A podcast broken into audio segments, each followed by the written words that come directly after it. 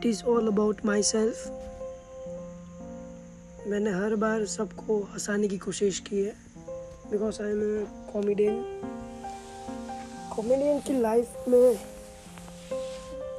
बहुत सारे गम, दुख होते हैं। पर वो कभी शो नहीं करता। जस्ट हंसता रहता है, दूसरों को हंसाता रहता है। यही हमारा मोटिव होता है। पर कभी कभी हमको भी लगता है कि हमारी कोई सेल्फ पे रिस्पेक्ट होनी चाहिए सोसाइटी में, हर जगह। पर वो मिलते नहीं है। कोई हमें सीरियस नहीं लेता हर बार। जस्ट ऐसा ही कि हाँ ये तो कॉमेडी है, ये तो ऐसा ऐसा करता रहता है। हम्म।